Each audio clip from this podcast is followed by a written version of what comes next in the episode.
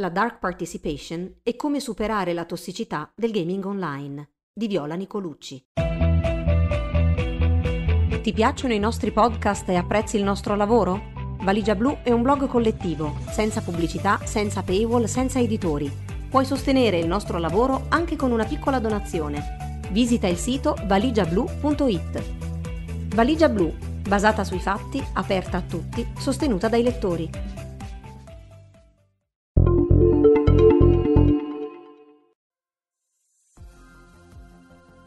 Secondo Thorsten Quandt, professore di scienze della comunicazione presso l'Università di Münster, la dark participation si riferisce a qualsiasi comportamento deviante avvenga online.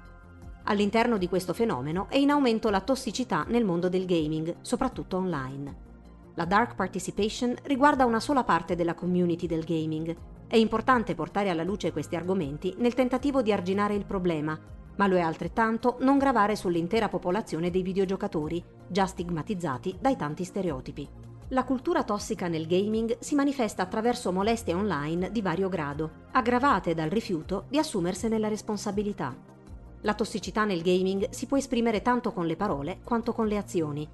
Sono espressione di tossicità verbale il trash talking, linguaggio squalificante e scurrile, il griefing, atti distruttivi intenzionali ai danni di ciò che un altro giocatore ha costruito, molestie sessuali, insulti basati sul genere, hate speech, discorsi d'odio ad esempio a sfondo religioso o razziale, e minacce di violenza o morte. Sono esempi di azioni tossiche il contrary play, giocare intralciando l'obiettivo comune, il cheating, barare, il doxing, condivisione pubblica di informazioni personali altrui, e lo swatting, inviare servizi di emergenza all'indirizzo di qualcuno a sua insaputa. La natura tossica di un comportamento va però sempre valutata nel contesto in cui avviene, per capire se si tratta davvero di un abuso. Il trash talking può ad esempio essere considerato normale in alcune community multiplayer online. Rachel Cowart, direttore della ricerca presso l'organizzazione no profit Take This, che si occupa di salute mentale tra i videogiocatori e nella game industry, descrive i fattori alla base della tossicità nel gaming, la prevalenza del fenomeno e le conseguenze. Queste forme di ostilità sono più diffuse tra chi si riconosce come gamer, Mentre in italiano utilizziamo il termine unico videogiocatori, in inglese la community si divide in players, cioè tutti i giocatori, anche occasionali, che non identificano se stessi come videogiocatori, per scarsa frequenza dell'attività e tipo di titoli giocati, ad esempio giochi mobile per cellulari, e gamers, cioè i videogiocatori che costruiscono invece la propria identità intorno al gaming. Non tutti i gamer adottano però un comportamento tossico. Sentirsi un gamer vuol dire essere parte di un gruppo verso cui si prova un forte sentimento di appartenenza. Come in qualsiasi gruppo, si condividono interessi e valori e si rispettano le regole comuni. Solitamente chi appartiene al gruppo può decidere chi può farne parte e chi no. Chi assume questo ruolo decisionale è mosso da un senso di protezione di uno spazio sociale che sente suo e che teme venga minacciato dagli outsiders. Nati per un pubblico di giovani maschi bianchi che giocavano titoli hardcore, cioè un genere che richiede molto tempo ed edizione, i videogames non sono però più un fenomeno di nicchia. Il profilo dei gamer si sta trasformando grazie alle diversità che i videogiocatori portano con sé e non sempre la community si comporta in modo accogliente ed inclusivo con i nuovi arrivati. Fattori che facilitano la tossicità nel gaming online. Coward cita come fattori che possono facilitare i comportamenti tossici nel gaming l'ambiente, la personalità e l'esperienza di gioco. I membri della community possono apprendere i comportamenti tossici dall'ambiente se il gruppo normalizza le molestie come tollerabili, facilitando tra l'altro l'emulazione. Quando si agisce in gruppo, inoltre, i singoli non si sentono direttamente responsabili. La causa principale di tossicità su internet sembra comunque essere l'effetto disinibizione online invisibilità e anonimato fanno sentire le persone libere di agire e non sanzionabili. Anche caratteristiche di personalità quali estroversione, senso di inferiorità, depressione e sadismo sembrano associate ad azioni tossiche. Mentre i più giovani sottovalutano le manifestazioni di dark participation, considerandole normali, sono gli adulti a commettere più molestie. Mattinen and Macy 2018. Cosa spinge a comportarsi così? Le motivazioni principali sono attacco, ricerca di sensazione e ricerca di interazione. Alcuni fattori presenti nel gioco, come lo scarto tra le abilità dei giocatori e la sfida, Cook 2019, oppure un alto livello di competizione, Zübekeku 2002, possono facilitare comportamenti tossici. Se è vero che il design può cercare di progettare con maggiore consapevolezza in mente, resta il fatto che sia i singoli giocatori che la community devono tenere un comportamento rispettoso e responsabile. Prevalenza e impatto della cultura tossica nel gaming. La percentuale dei videogiocatori vittima di molestie nel gaming multiplayer varia dal 50% Brighter 2020 all'81% Anti-Defamation League 2020. Le cause delle molestie sono principalmente razza, appartenenza etnica, religione, disabilità, genere, orientamento sessuale. Le videogiocatrici sarebbero più esposte a molestie a sfondo sessuale e comportamenti di esclusione. Una percentuale non trascurabile di gamers considera la tossicità una parte del gaming online, esprimendo così un senso di esasperazione e impotenza. I comportamenti tossici nel gaming online possono avere effetti dannosi sulla salute mentale non solo delle vittime, ma anche dei testimoni, scatenando ansia, depressione e pensieri suicidari.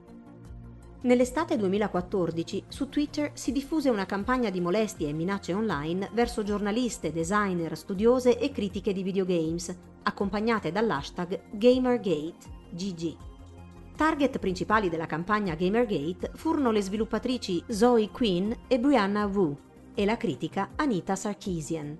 Questi attacchi contro le donne nel mondo del gaming continuarono per anni.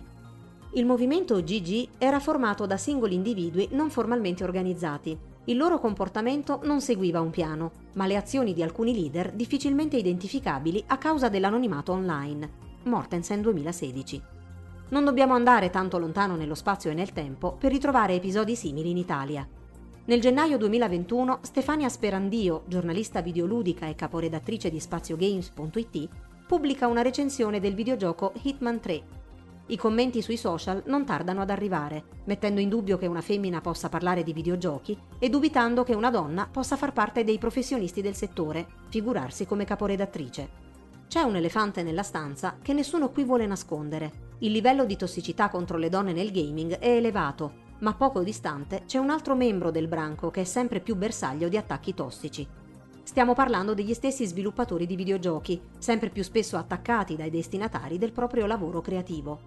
Questa forma di molestie sta facendo sentire i suoi effetti nel migliore dei casi le polemiche distraggono dal lavoro, ma la loro persistenza e la brutalità dei comportamenti tossici cui sono esposti gli sviluppatori può arrivare a comprometterne la salute mentale, provocando problemi di ansia, depressione o disturbo post-traumatico da stress, tanto da spingere alcuni di loro a dimettersi dal posto di lavoro. Nathan Fisk, docente presso il Dipartimento di Scienze e Tecnologie del Politecnico Rensselaer, in una conversazione con Polygon, ha affermato che i fan sono investiti emotivamente nelle storie e nei mondi creati dagli sviluppatori e alcune decisioni di design possono essere vissute come minacce a quelle storie e a quei mondi.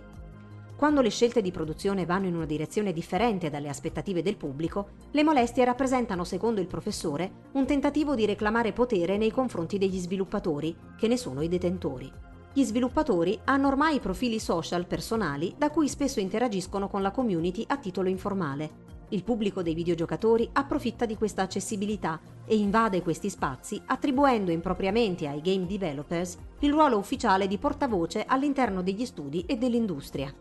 Nel 2010 Capcom svelò la nuova versione di DMC, Devil May Cry, commissionata allo studio inglese Ninja Theory, in cui il protagonista, Dante, cambiava totalmente aspetto rispetto agli episodi precedenti. Più giovane, scontroso e con un nuovo taglio di capelli scuri, il protagonista Dante non assomigliava per nulla alla versione originale dal taglio a caschetto color argento. Il publisher aveva intenzionalmente richiesto allo studio Ninja Theory un revamp totale di gameplay, stile artistico e storia.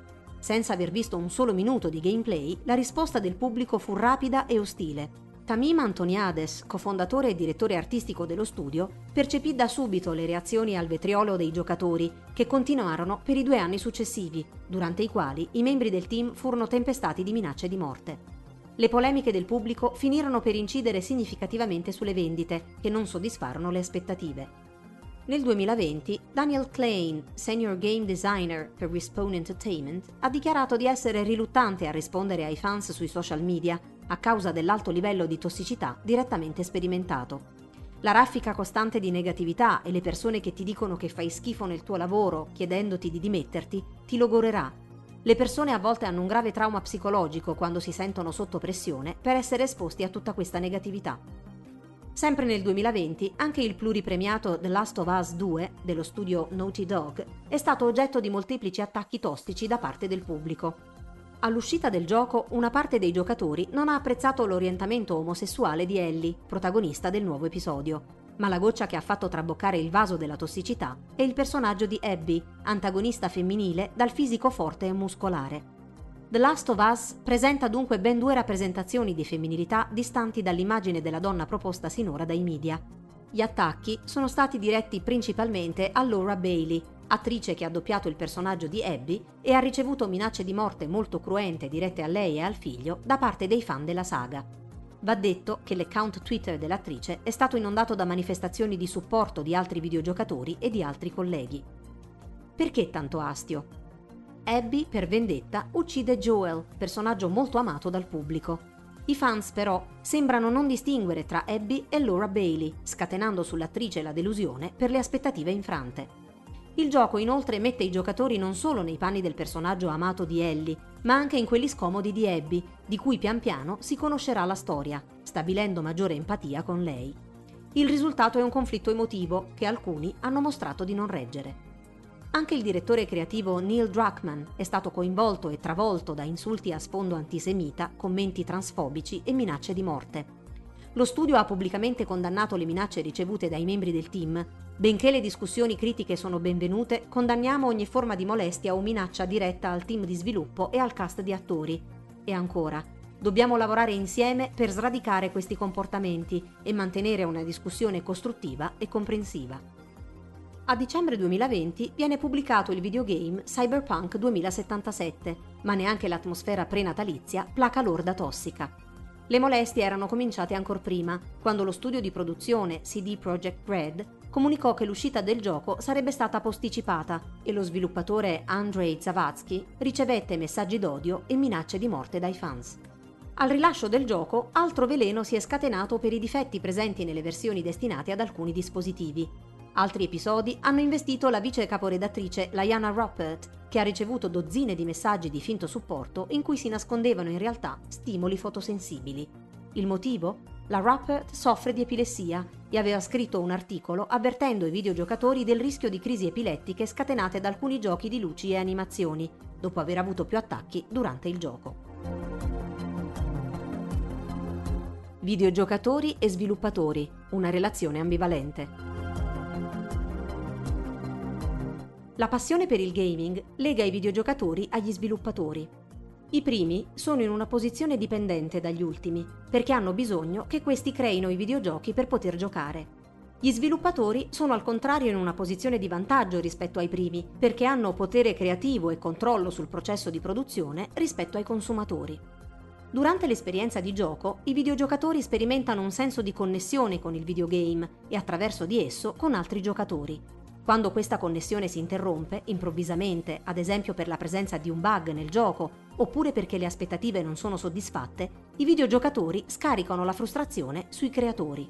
Questi sono oggi facilmente accessibili grazie ai social media e dunque esposti al pubblico. In tutto ciò non si considera sufficientemente che gli sviluppatori non sono onnipotenti e anche la loro libertà creativa si esprime entro limiti editoriali.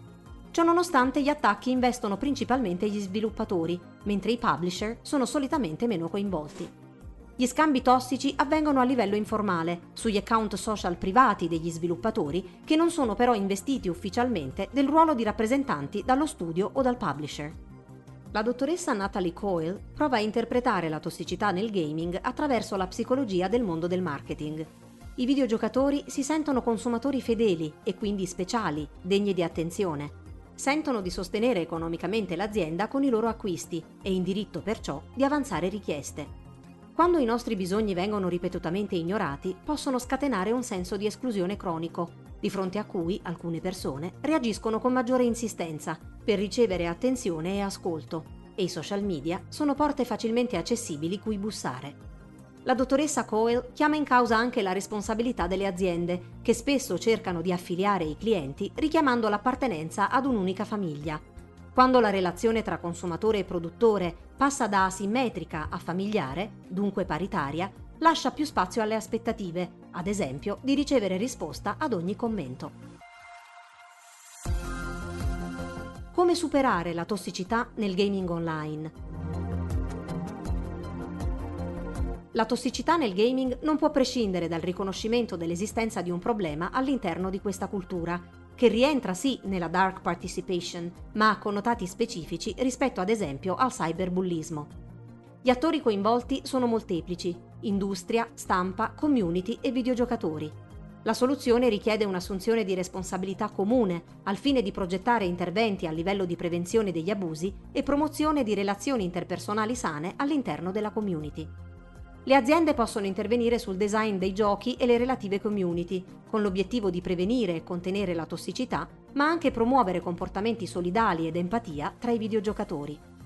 I laboratori di ricerca delle aziende potrebbero sviluppare sistemi di valutazione della salute della community, con che frequenza si manifestano comportamenti molesti e in che modo, chi viene colpito e come. Questi dati potrebbero essere integrati nelle linee guida della community e nei sistemi di reporting e penalizzazione. I lavoratori delle aziende che si confrontano con il pubblico sui social media dovrebbero essere supportati e tutelati contro i comportamenti lesivi da parte del pubblico. La gaming industry dovrebbe tutelare i lavoratori esposti e comunicare chiaramente al pubblico a chi rivolgersi in caso di necessità e attraverso quali canali. Non mancano le organizzazioni in grado di supportare la game industry per contrastare la tossicità. Anti-Defamation League, ADL, è un movimento contro l'odio online con un suo centro di ricerca situato nella Silicon Valley. Obiettivo delle analisi è migliorare la qualità della cittadinanza digitale, soprattutto tra i giovani. ADL sviluppa soluzioni costruttive per le piattaforme tecnologiche. Fair Play Alliance è una coalizione globale di cui fanno parte lavoratori della game industry e compagnie, al fine di sviluppare giochi di qualità. L'organizzazione consente ai partecipanti di condividere buone pratiche per interazioni rispettose tra i giocatori che fanno parte della community. Ethicalgames.org è infine un'iniziativa più recente che coinvolge professionisti della game industry e rappresentanti del mondo accademico per migliorare l'etica nei videogames. L'obiettivo è quello di scrivere un codice etico che stabilisca delle linee guida per la game industry. Il codice è focalizzato sul benessere di videogiocatori, community e lavoratori dell'industria. Anche il ruolo della stampa, tradizionale o digitale che sia, è cruciale. Conoscenza e consapevolezza del problema e della sua complessità sono sempre il punto di partenza per non banalizzare. I toni della comunicazione devono tenere conto che possono incidere sulla parte del pubblico più facilmente infiammabile e determinare conseguenze a lungo raggio. È sempre bene chiedersi se le nostre parole possono scatenare odio in chi ha questo tipo di fragilità. Ognuno può fare la sua parte. Anche i videogiocatori possono contribuire a migliorare l'immagine del gaming rispetto alla tossicità, partendo da conoscenza e comprensione delle dinamiche psicologiche che entrano in gioco negli ambienti digitali, per dar loro la giusta definizione e ridurre l'atteggiamento di normalizzazione. Sempre più organizzazioni mettono in piedi interventi di sostegno per le vittime di abusi online e percorsi educativi che forniscono al pubblico generale gli strumenti per migliorare il clima della community. Alcune delle vittime del Gamergate hanno messo in piedi iniziative per contrastare la cultura tossica nel gaming. Si tratta di servizi di emergenza gratuiti che offrono alle vittime di molestie online il supporto di esperti. Il sostegno è rivolto a videogiocatori, sviluppatori, streamer e pro player. La prima iniziativa è Crash Override, fondata dalla sviluppatrice Zoe Quinn, mentre The Games and Online Harassment Hotline è un servizio nato più recentemente che vede come capofila l'attivista Anita Sarkeesian. Raising Good Gamers è invece un'iniziativa più orientata alla prevenzione e alla promozione del benessere, creata per catalizzare un cambiamento positivo nella cultura del gaming online tra i giovani. Designer, tecnologi, attivisti, ricercatori, finanziatori, genitori ed educatori collaborano per aiutare i giovani a sviluppare capacità socio-emotive che rendano il mondo del gaming più abitabile. I videogames rappresentano una passione per ben un terzo della popolazione globale. Tra il popolo dei videogiocatori, alcuni manifestano comportamenti d'abuso ai danni di altri membri della stessa comunità. Il fenomeno della tossicità nel gaming, soprattutto online, rientra nella definizione a ombrello di dark participation, ma ha dei connotati specifici legati alla cultura del gaming. Nata nel contesto storico e sociale degli anni 70, la cultura del gaming è cresciuta e per sopravvivere è oggi necessario fare un salto evolutivo che comporta l'assunzione di maggiori responsabilità per conquistarsi una meritata maturità. Vogliamo un ambiente digitale più accogliente e oggi abbiamo gli strumenti per mettere in atto questo cambiamento. La call to action non risparmia nessuno. Game industry, media, community e videogiocatori.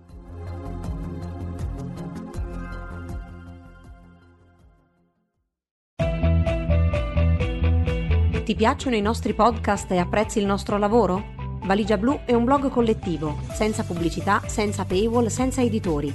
Puoi sostenere il nostro lavoro anche con una piccola donazione. Visita il sito valigiablu.it. Valigia Blu basata sui fatti, aperta a tutti, sostenuta dai lettori.